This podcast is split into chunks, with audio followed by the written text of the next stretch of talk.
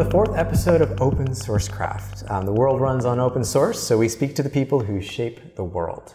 I'm Greg Pollock, and today we're here with Bill Weinberg. Um, we're actually in Dr. Phillips, which is a part of Orlando here in Florida.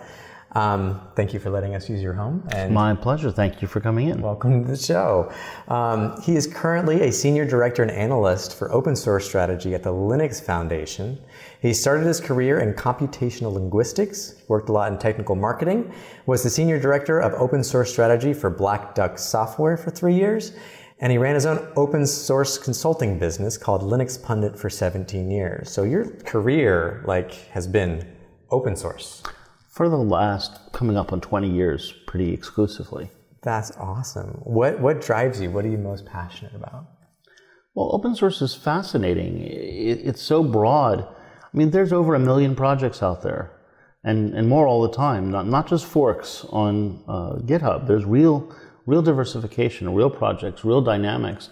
And so, what I love about what I do for the Linux Foundation is just I get to talk to developers of all stripes and business people who are figuring out how to monetize open source, how to build new products, how to um, innovate, which is an overused term, but it's it's really what's going on. The variety is just huge, and it's I've seen it change. I've seen open source be the outlier, uh, as re- I'll say as recently as you know 2005, to becoming the mainstream way of doing things. I don't think of open source as a technology as much as it is a methodology for getting work done. Mm, a methodology for getting work done. And you basically get paid to go into enterprises to show them how to leverage open source to improve their businesses. Well, we work with enterprises today. That seems to be the emphasis of people coming to us. Mm-hmm. But traditionally, my consulting work has been around uh, tech companies that would be semiconductor vendors, device manufacturers, um, the, the people that started out working with open source and contributing to open source. So, you know, the Intels and Qualcomms of the world and, and big vertically integrated um, manufacturers like, uh, you know, Samsung and people like that. And we've seen that they were the early adopters. They've appreciated a lot of value from open source over the years. They've helped make it ubiquitous. And then we're seeing today the second wave that enterprise IT is increasingly building its value, whether just for internal use or whether they're shipping uh, mobile apps to their customers or deploying applications in containers for their ecosystem. I mean, enterprise is doing a lot now with open source. And it's the second wave. Enterprise companies, according to the last year's Future of Open Source survey, are probably building their stacks with between 50 and 80% open source code, which is a huge change from even five years ago. Wow. And that's the next wave. And so a lot of the technologies we're seeing now are less, it's not that they're not interesting to tech companies, but they're front and center for enterprise. I mean, the whole containerization explosion has to do with enterprise. Mm, cool. So you were saying you would go into tech companies that were already using open source. What would you help them do? Oh, many different things. um, I mean, our consulting practice, as it stands today, in, in, many ways, you know, the mix changes, but the individual practices are still very strong. So one of the things that I pioneered in the practice I have today, and actually at Black Duck and places before with Alliance, which is the predecessor as an organization to this consulting organization, um, would be legacy migration. Legacy migration. So legacy migration is sort of the once and future promise of open source, but people didn't know how to get there. And there are different ways to look at migrating from legacy proprietary code to open source alternatives. It's not just, oh, let's go try this. You know, I have database X and I'm going to move to MySQL or PostgreSQL. You have to look at it in the context of how they're using it. What's the financial model for how they're using it? Will they actually save any money by moving? Because in some cases, they're acquiring their proprietary software in what's called an all you can eat contract. And so migrating one piece of it actually costs them more, not less. Okay, so you're saying you'd go into companies, they'd say, hey, we have this proprietary database. We're consider, considering moving it to open source. Can you help us figure out if we should and how? Is that That's absolutely. We would either look just at their overall portfolio, so it wouldn't just be databases, it would be embedded operating systems, middleware, uh, compilers, development tools, IDEs, um, whole operating systems, whole stacks, you, you name it. It had many different scopes. So it's like, how can we use open source to make our business more successful? And Absolutely. bring you in and But this would be a very specific replacement or migration. legacy migration. Yeah. I mean, certainly companies would come and ask us, how can I use it Oh, I see. in a more general way? Right. But you were talking more just specifically about we have our proprietary code. Where do we go from here? Right. Okay. Now, sometimes it's uh, equally often is that we have proprietary code. Um, what would be a good way for us to make this open? We want to make it open for any one of a hundred reasons. I mean, more often than not, it's to reduce their cost by sharing the maintenance overhead, or it's they just think it's a good idea, and we help them understand whether it is a good idea or not. Okay, great. And uh, what would what was your first sort of contact with open source? Well, it goes pretty far back. In the early 90s, I was working for a company called Microtec Research that's now a division of Mentor Graphics. And we made compilers and debuggers. And I was in charge of product marketing. And even in that time frame, we were starting to see GNU compilers crop up and cause us some commercial challenges. So, I, you had the proprietary compiler, we were, it was before compilers were commodities. Okay. We had proprietary compilers and debuggers. and then all of a sudden GNU starts popping up, an open source compiler. It started cropping up on its own, but also because some companies in the embedded OS business mm-hmm. who didn't care about commoditizing compilers began bundling GNU with their development toolkits. Hmm. And so it was disruptive to the market. And my management sat down with me and said, Tell us about this GNU thing. so I went to Cygnus Systems, which is now part of Red Hat, was acquired by Red Hat, I think, in 2000 and um, they were supplying support and integration for uh, for the GNU compilers, um, for some low-level monitors and early embedded operating systems, and um, I got a support contract, and I went and got a tape of GCC because I couldn't download it in those days, and I built it, and I started analyzing, and it was fascinating. I was impressed on one hand how good it was. Um, and ultimately, I wrote a white paper about it, and that white paper surfaced a couple years ago in the hands of someone in our industry who rolled it up and beat me over the head with it, saying, "Look what you wrote!" And it, it, it was a very precise analysis of what GCC was good at, and what it wasn't good at, circa 1992. So this was your company saying, "What is this? You need to investigate." You went and got the code. You did the report for them, so they could figure out what to do with that information. Well, or- it was a competitive analysis originally, right. Okay. And what did they end up doing with it? um, making the proprietary tools better at that point in time. Okay. It didn't result in that company um, in, embracing open source in any real way. In fact, um, only recently did that division of Mentor Graphics begin investing heavily in open source. I mean, now they have their own embedded Linux platform and a bunch of things like that, but they still have proprietary tools and OSs. Okay. Um, I pulled some quotes off of your um, LinkedIn profile. Were- I thought they were great. Um, Nick Yates, who's an open source business strategist, said that your vast experience and knowledge of open source from its early days through the present is impressive and, and irreplaceable. Bill possesses a very strategic and long term vision which he utilizes to the benefit of his clients. He can and does draw examples and proof points from 20 years in the industry and is the best man to build and explain open source strategy to a team of execs. I guess that goes with what you were explaining earlier about you can help these big companies figure out how to leverage open source to improve their businesses. Nick's a great guy. He worked at Red Hat, and he also he's worked in some other uh, companies in, in like an open source project product manager. He and I worked on a really interesting strategy project with uh, the armed forces and military contractors, trying to see if we could teach the contractors how to collaborate better and use open source methodologies to deliver um, software. It was actually an aircraft platform faster and more efficiently.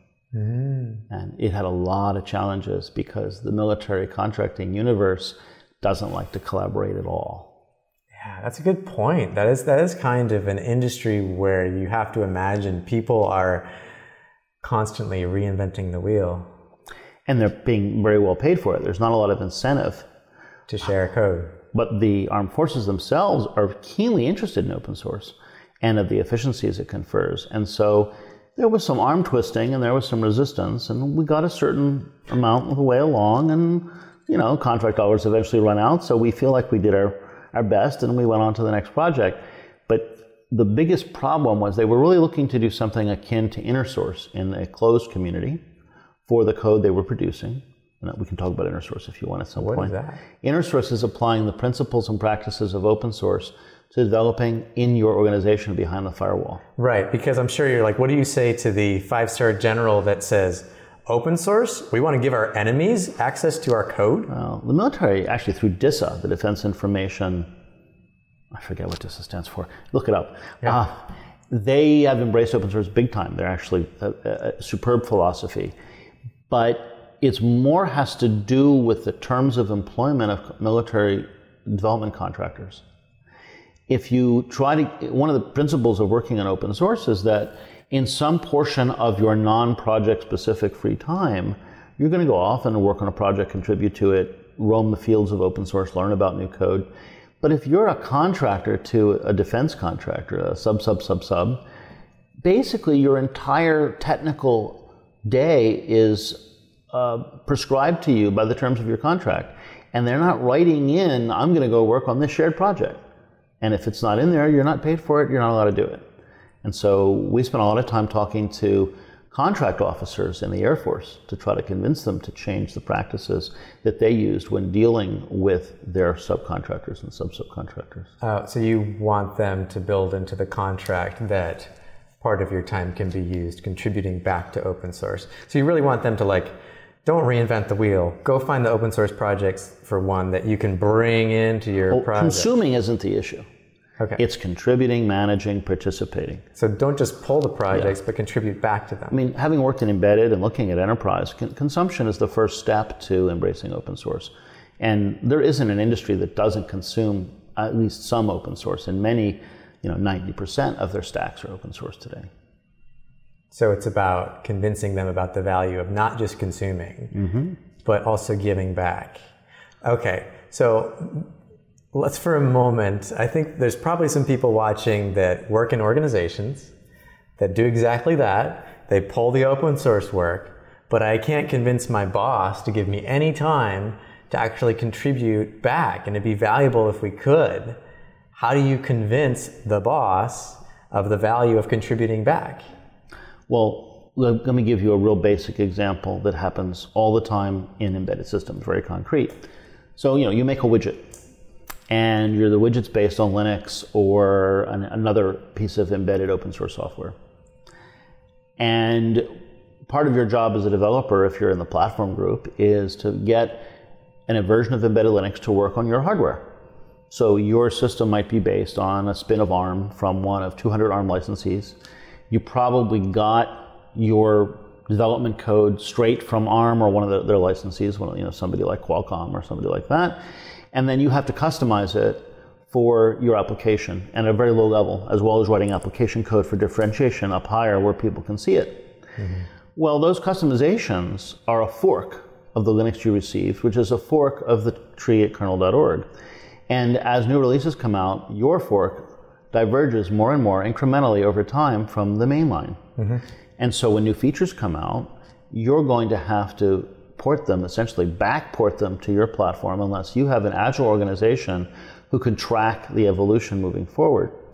If some of those changes are major patches to the way you know, interrupts are handled or mm-hmm. they're device drivers that are particular to your application and no one's done them yet in the mainline, or you have bug fixes to uh, existing code in the Linux kernel, you will spend a lot less money and time maintaining a fork, which is non productive.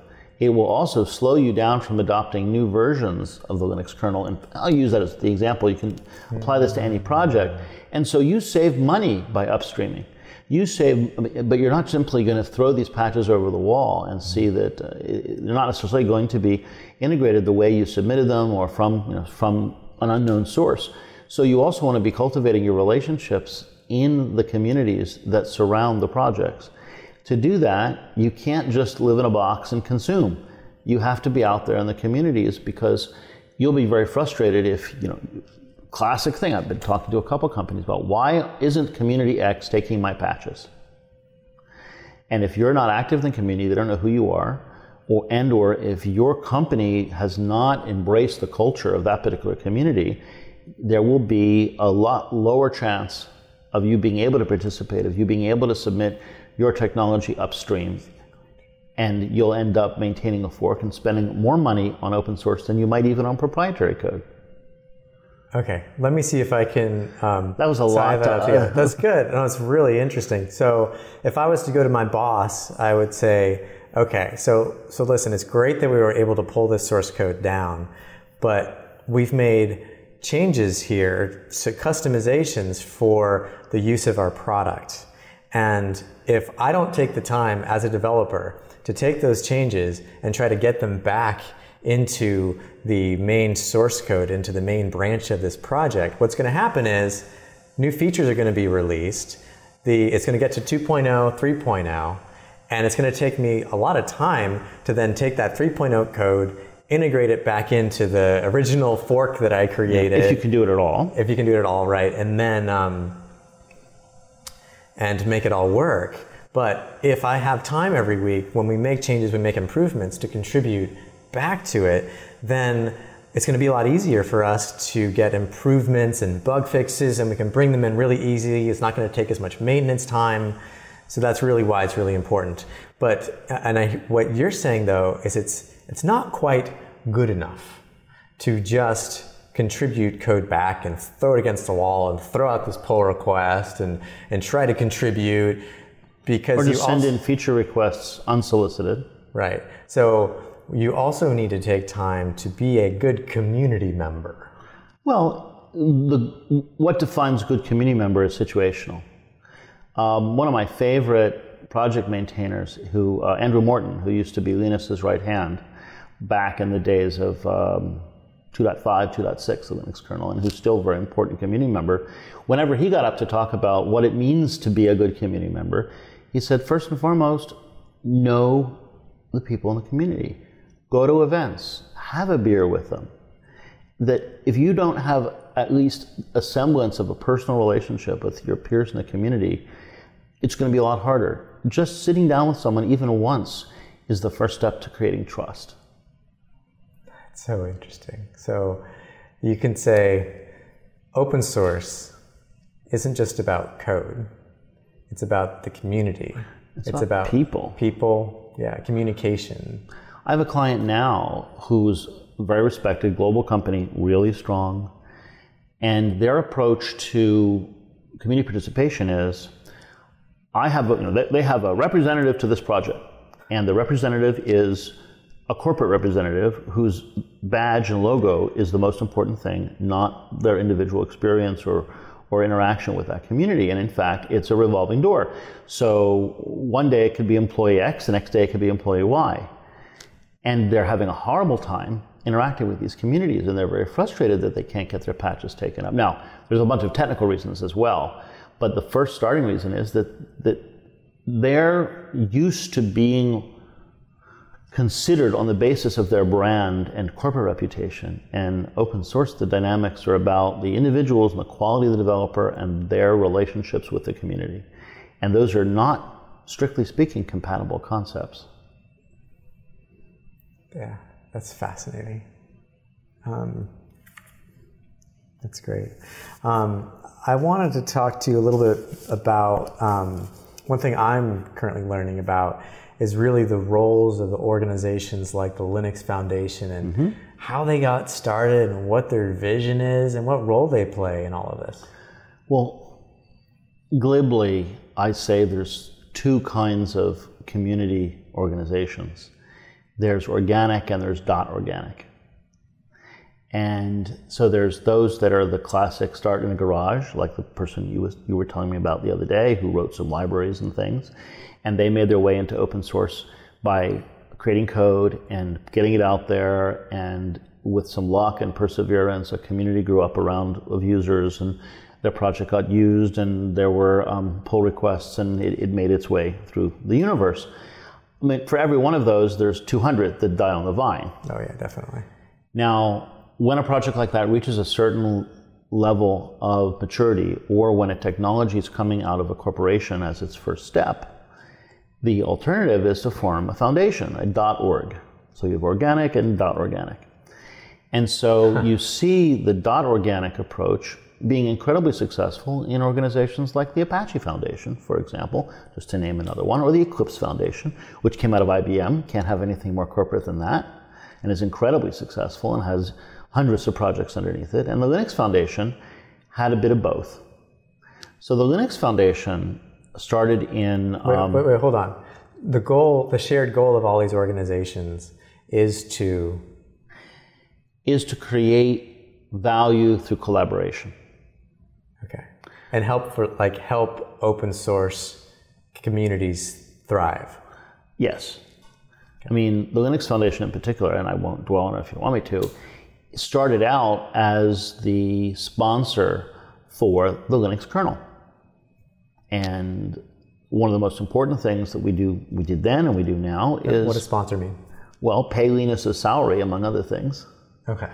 and sponsor conferences, and fund development projects, and do marketing, and do strategy, um, and bring in major users so that their voices can be heard, but in a in a in an organic way. It's not because now a lot of people fear that the foundations work in a pay to play. So somebody buys themselves a seat on the board and suddenly they control the project. That's not how they work. That's not how we work. That's not how Apache or anyone else works. And in fact, that's pretty dysfunctional um, foundational approach. No, it's that commercial organizations, large enterprise customers, for example, or large technology companies, will spend a lot internally to manage their integration and use uh, of a given open source technology. And they'll have limited access to the community that, that develops it and will have some constraints on their participation. And the foundations provide a forum that give more structure to roadmaps, to funding development, to dealing with issues of competition among communities. Um, the, I mean, part of it is it provides a more standardized way to commercialize at the highest level. And while there's a certain resistance in, in the community think of the free software attitude towards well we don't you know we don't need no stinking corporations open source is only where it is because of serving corporations and corporate participation i mean when you go look at um, jonathan corbet's annual studies of who contributes the most um, those folks are not individuals in garages they work for red hat and intel and ibm and they're doing it as part of their corporate strategies that doesn't mean they don't behave like traditional um, community, community members. They do. But they're doing it in a corporate context. They're doing it. And the lovely thing is, the, the trouble with the garage model is it's hard to pay the bills. But if you're doing it in a corporate setting, well, it's your day job. Your company is actually paying you at one level or another to participate in this community and to contribute to it. And wow, like how amazing would it be to work for somebody that not only understands the value of open source code, but the value of actually being a community participant? Mm-hmm. And so there's no reason to feel alarmed at corporate participation. I mean, it's a fact of life. Right. And it's, it's a positive for large projects. And corporations launch small projects all the time and they move forward. In fact, that's one of the things we help some of our larger customers and some of our larger members in the Linux Foundation do is decide if and when to launch something as a new project. Oh, right. So yeah, you're helping the uh, the corporate uh, the companies decide when it's time. Here we have this proprietary code. Should we launch it as an open source project? How should we do it? What does that mean for us? Okay, that makes sense. Cool. Um, did you, did you answer how it started? How they, how it, at the very beginning? Oh, the Linux Foundation? Yeah. Well, it started in 2007 Okay. with the merger of two pre-existing foundation type uh, nonprofits. One was Open Source Development Lab, where I actually worked at the time, oh. and the other was the Free Standards Group, FSG, who was best known at the time as the creator of the Linux Standards Base, LSB, which was the definition of what was Linux. So at the time, OSDL was responsible for the same kind of things of supporting development of the Linux kernel, mm-hmm. subsidizing development in one way or another and promoting it, and at the time being the keepers of the faith because circa 2003, 2004, Microsoft was the enemy. Now Microsoft is a good friend of open source. Things have changed. And we actually helped that change. Oh, I'd time. love to hear more about that because I totally have seen that change. That they, they wanted to make a change. They, so how did that how did that happen? It was incremental. And when they realized that open source in general wasn't a threat, that it wasn't a thing, but a development methodology that they could take advantage of, and that many of their new introductions needed open source in a big way, they changed their whole approach to it. Uh, I mean, there, you, you could look at many, many initiatives. I mean, they started out with um, what was then called what uh, Outercurve, and in fact, an ex-manager of mine used to run Outercurve, Paul Hunter. And um, most interestingly to me was when they launched um, Azure. They made a commitment to having a large cohort supported, a large cohort of open source projects supported in Azure at launch time because they knew they wouldn't get the migration to it if they didn't have versions of Linux and 80 or 90 other common projects. You know, there were databases, middleware, frameworks, so that it wouldn't present a barrier to entry not having support for that. And so that was an interesting project they worked on, is looking, and we had a little something to do with that.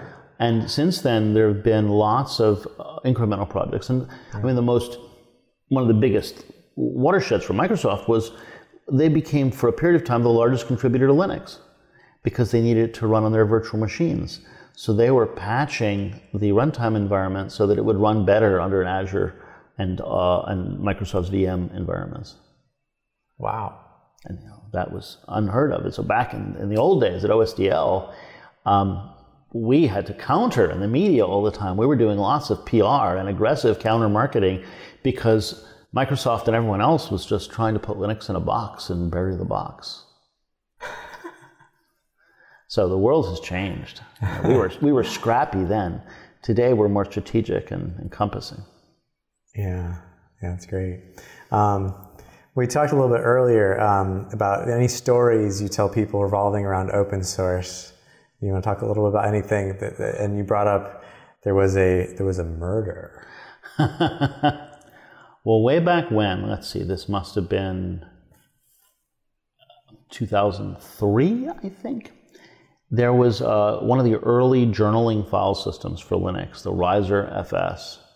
Uh, when, I was at MontaVista, uh, we actually had it in our package set because there weren't a lot of available journaling file systems. EXT 3 and 4 hadn't appeared yet, for example. And so it was an important file system, and Hans Reiser, um, the German living in the US, um, had married um, a woman that I, I don't remember exactly. I think she was a Russian mail order bride. Oh my gosh. Not to disparage any of those things, but that's. and uh, they did. They had apparently a, a very rocky marriage, and um, she disappeared, having to do, I think, with custody of a child or something. And all they found was his car in the Berkeley Hills with one of the seats missing from it, and uh, no body was ever found. And there were all these rumors going around that the location of her remains was hidden in the source code and comments to Reiser FS. Oh my god. But no one ever discovered what it was. and it caused a lot of consternation in open source community in general and Linux community in particular. And um, he was eventually prosecuted. I don't remember the particulars of the actual trial, but uh, yeah, he ended up in jail. That's the weirdest story. There's plenty of benign and fun stories that don't involve murder and skullduggery. Yeah. Anything you want to? Anything else you want to share, or should we move on? There's, I mean, having worked in embedded, there's so many wonderful application stories of people using open source, you know, to power uh, spacecraft and you know, up and coming equipment and all sorts of new paradigms. And it's certainly having open source led to a huge explosion in more intelligent devices starting around 2001. Is this the open source renaissance? Well, I don't. The Renaissance implies a classical period and a, uh, a dark ages between. I don't think we quite recapitulate that part of history. Okay. Um, is there anything in the open source community that really bothers you? You mentioned about Europe blackmailing or something. There's um, there's some people that take advantage of uncertainty and challenges in compliance and over the years have held companies hostage based on their claims of um, uh, the pro- dealing with the provenance of code and whether people are conforming correctly to the more reciprocal licenses like GPL. There's some of that going on right now in Europe, and it's really hard to learn about it because it's in the German court system, and um, the, they don't disclose the terms of ongoing litigation. So you can't. Found, I mean, there are ways to find out. Mm. And there have been a few other examples like that, um, even from some large companies who decided that they wanted to collect um, royalties from Linux and Android code and um, showed up at the doors of some of the OEMs around the world saying, well, we, we actually have patents for the code inside that. Uh, in the community, there can, some communities are wonderful and open and friendly, and others are very fractious and flaming. And I don't want to say that it simply is the way it is, and you're not going to change it by fiat or by giving people, you know, uh, therapy or anything like that. But for someone just coming into this business, in, into the community side of it, and trying to participate, you know, all the newbies out there, or, or even people just switching communities, you have to take the temperature of the community you're walking into and figure out what the right kind of dialogue is, or you're not you're not going to be happy. And in fact, this is a a subject that we encounter a lot outside of North America, where not only do you have you know basic cultural differences, but they don't even speak the same language, and so jumping into the more fractious communities is very painful. How do they contribute? Technically, yeah. And we tell them, don't try to have a party.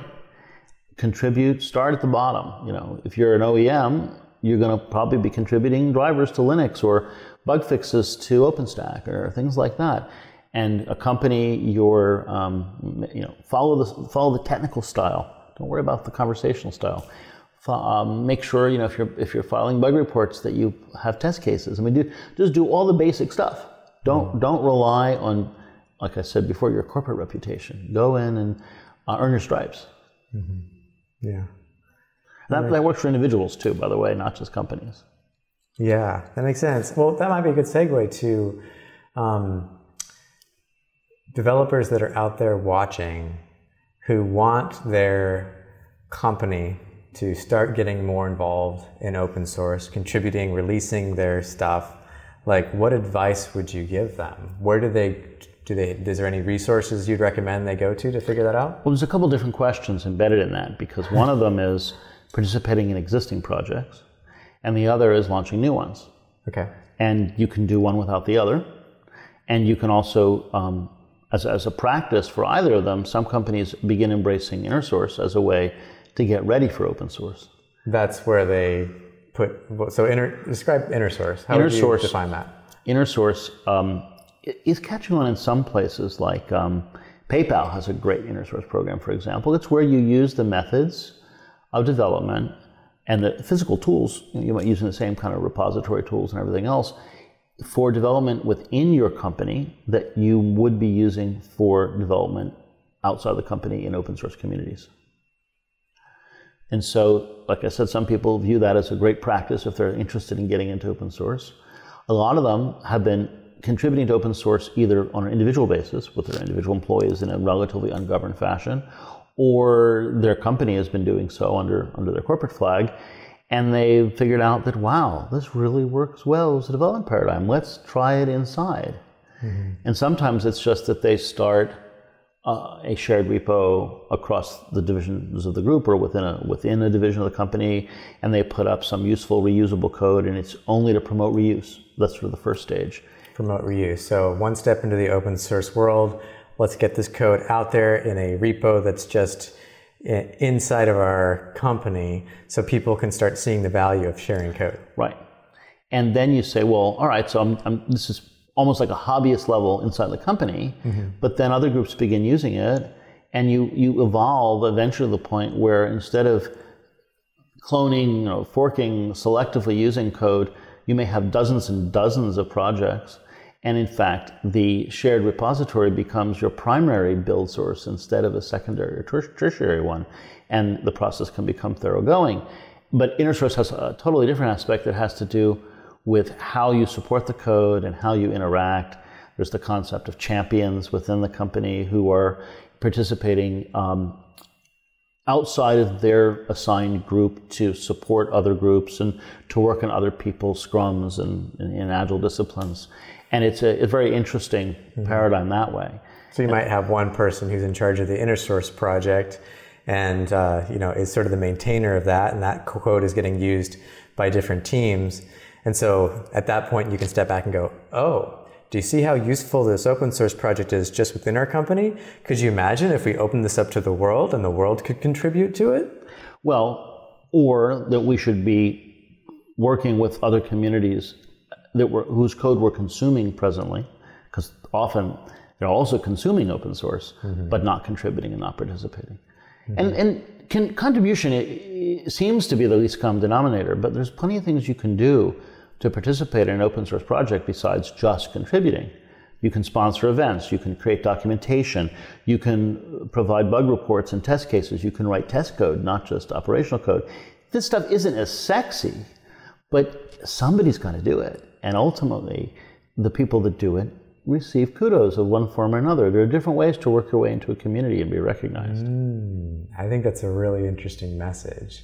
So it's not just uh, when you go to your boss and you start to convince them of the value um, and the ways that you can contribute, it's not just about committing code. No.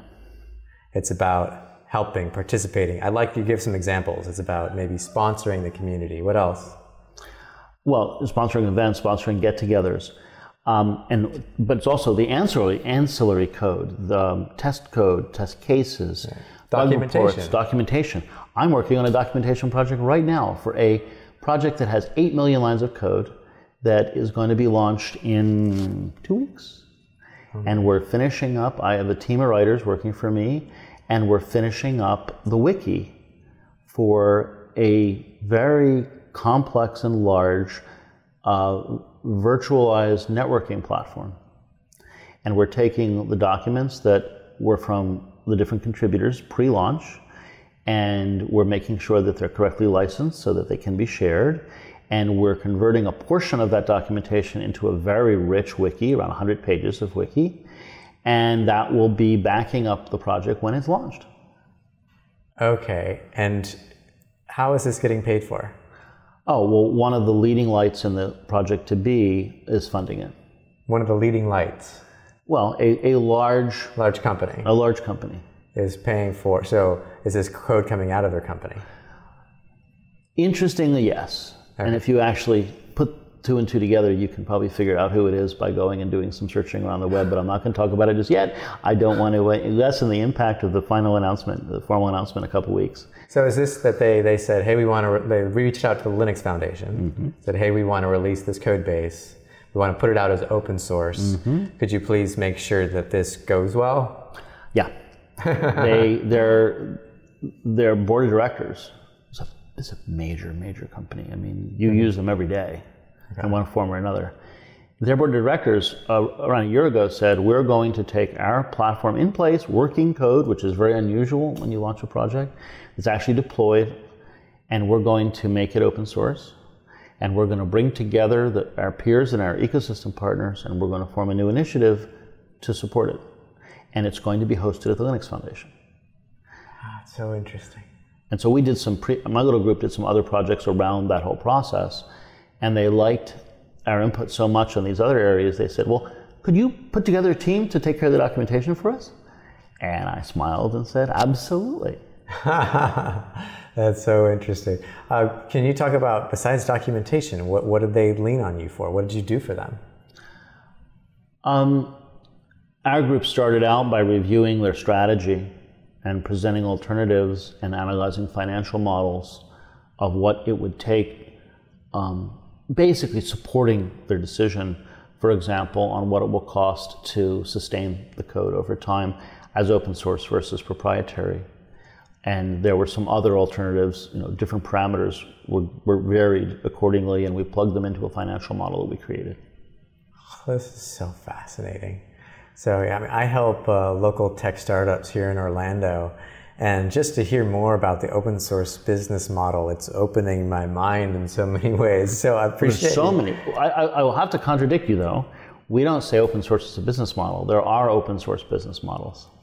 Open source is a development methodology that can be monetized in a bunch of different ways. And there are four basic var- variations on it, and then there's maybe 13 permutations on that. So I'll, I'll name the four. You Okay. can do what you want with them. The first one is that your product is open source. Like Red Hat. Perfect example. Absolutely, Red Hat, and, and many others, but like some of the um, NoSQL databases today are great examples. Uh-huh. So that's where they, they sell support and Well, there's a secondary business model that complements it. You can have a subscription model for support or supply. Um, you might have a dual license model that says you can use this code for non-commercial purposes, but the moment you put it in a paid product, you owe us a royalty. And there's ways to enforce that. It's not my favorite model, but there are people that do that. Ah, okay. So, you know, my product is open source to a greater or lesser degree. That's the first model. The second model is um, on open source. So, some one of the submodels of that is often called open core. So, you take a piece of open source software and you wrap some kind of proprietary value add around the outside of it. You do it with a careful licensing discipline, and you deliver a product.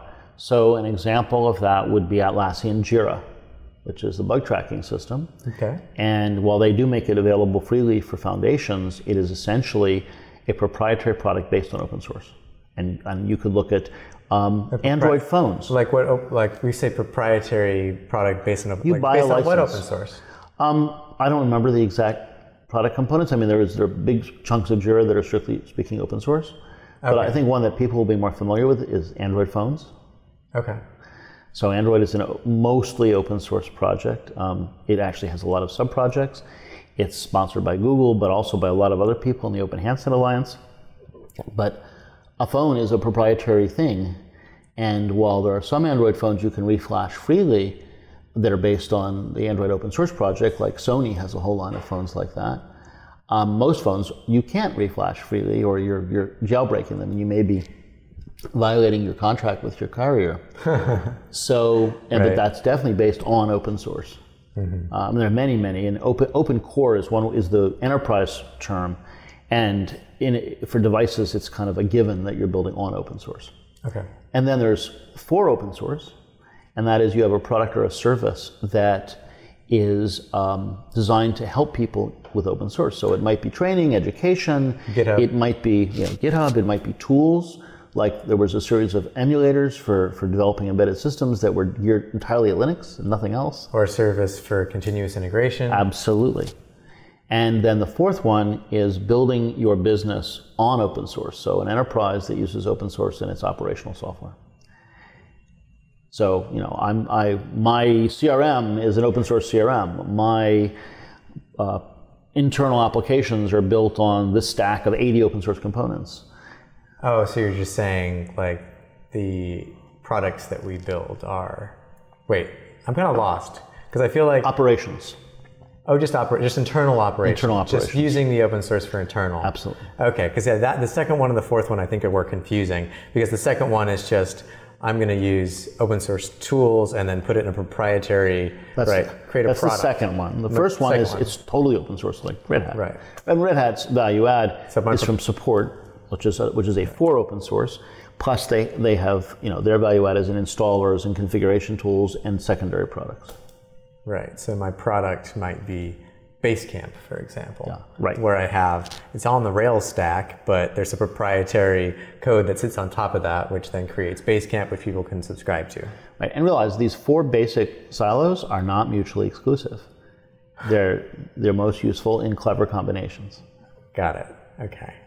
And the fourth one is more about using open source tools internally, operations. Right. Got it. Cool. I have a slide on that. I'll share with you. Yeah. Um, I think I did see, and we'll link to this in the show notes, that there's some really great uh, presentations that you can get access to over at the Linux Foundation mm-hmm. where you talk about all this stuff. Mm-hmm. Um, and then the last final question I've got is what would you love to see people build more of in the open source community? Wow. I think he says uh, maybe something about IoT. Well, IoT is very important and, and, near and dear to my heart because I spent so many years in embedded. And so IoT is sort of the new connected, ubiquitous embedded. Um, at the Linux Foundation, we have two, now three separate initiatives around IoT. But when I look out at the world of devices, like I have some webcams in, in the house that I use to watch my dogs when I'm out of the house, for example. And they suffer as a category from two big problems. One is that they've got lots of proprietary code in them and they're designed only to work with um, devices from their own brand. So the, the, mm. suppliers have siloized them. Um, and certainly open source and the de facto standards that go along with open source would make for a lot better interoperability. So I wouldn't be locked into a single brand or have to acquire um, software that merges, you know, that, that, that bridges the gaps. Actually, there's some very nice home security software that's open source that will support all different brands of software, but um, it only runs on Windows. so I've actually tried it out on a virtual machine on top of Linux, but it's not the way I, usually like to work. And I've, I've, I've, begun doing it myself, but it's a lot of work. So that's one of the issues.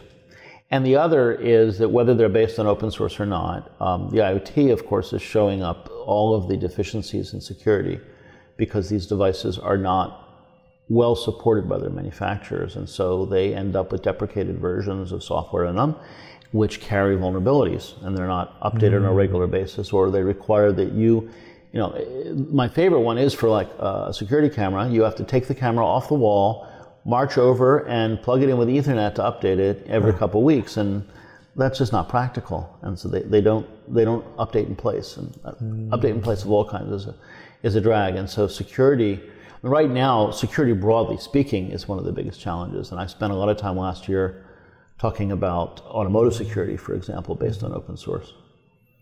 Mm, interesting.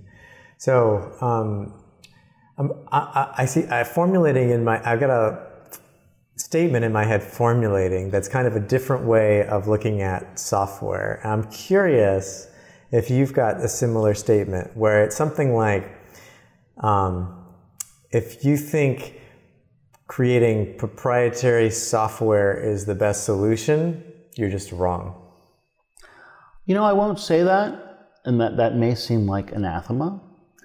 But when we sit down with our clients in our consulting business, mm-hmm. And they'll say, Well, we, we think we should make this open source, we ask them a lot of tough questions and make sure it really is the right way to go.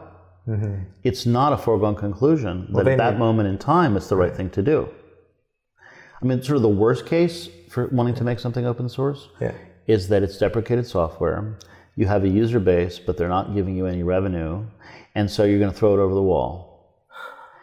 and it'll probably just die a grisly death, and those users, unless you're lucky, and among those users are people with a community sensibility who will pick it up and start doing things with it.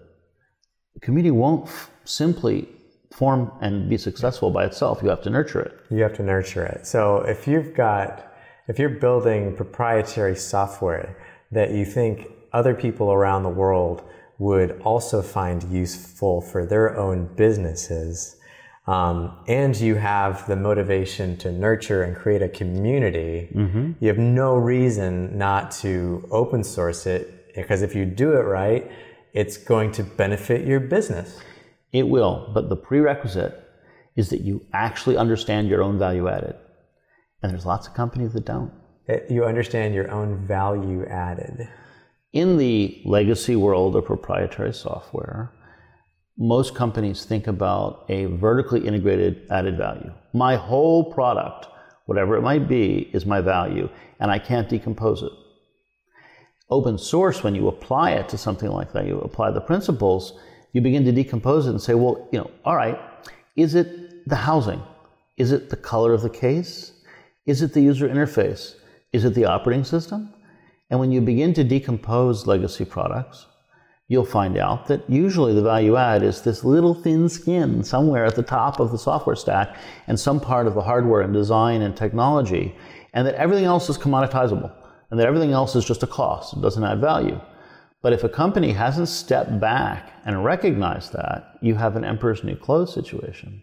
So you're saying you have to figure out where your core value comes from. Mm-hmm. So you have a product, but really, where's the piece that's unique mm-hmm. to you and what you can produce? Right. It might be technology, it might be a service, it might be the way you market it, it might be your channel.